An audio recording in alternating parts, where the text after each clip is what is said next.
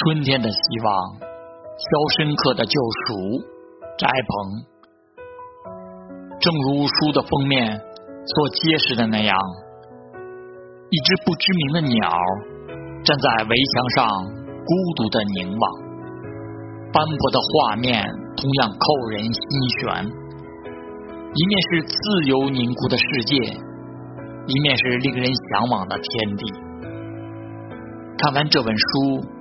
我深有感触，阴沉沉的空气里，却产生了最后的希望，摆脱一个本不属于主人翁的牢笼困锁。血腥的恐怖没有镇压住飘逸在他脸上的笑容，监狱的生活仍然散发出魔幻传奇的色彩。最后的结局。是奇异的逃离和神奇美妙的归隐，带着世外桃源的幻想和久违的朋友相拥而泣，就在那里重获自由，身心释放，灵魂起舞。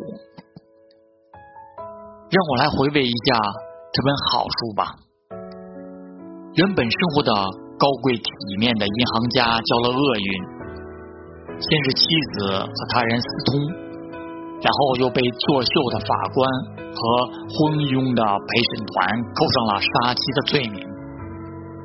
但主人公安迪始终拥有着自由的灵魂，如书中所说，他仿佛穿上了一层自由的隐身衣，即使在监狱里也与众不同。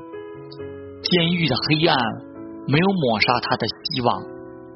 他的智慧使他卓尔不群，并最终逃出幽禁之地，并给予阴险毒辣的典狱长最大的打击，在囚禁之地得到救赎，在枷锁之下得到自由，真的意想不到的。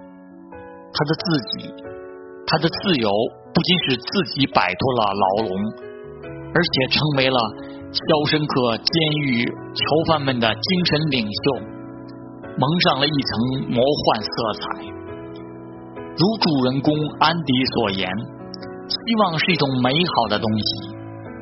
他身上散发出来的魅力，足以征服读者们的心灵。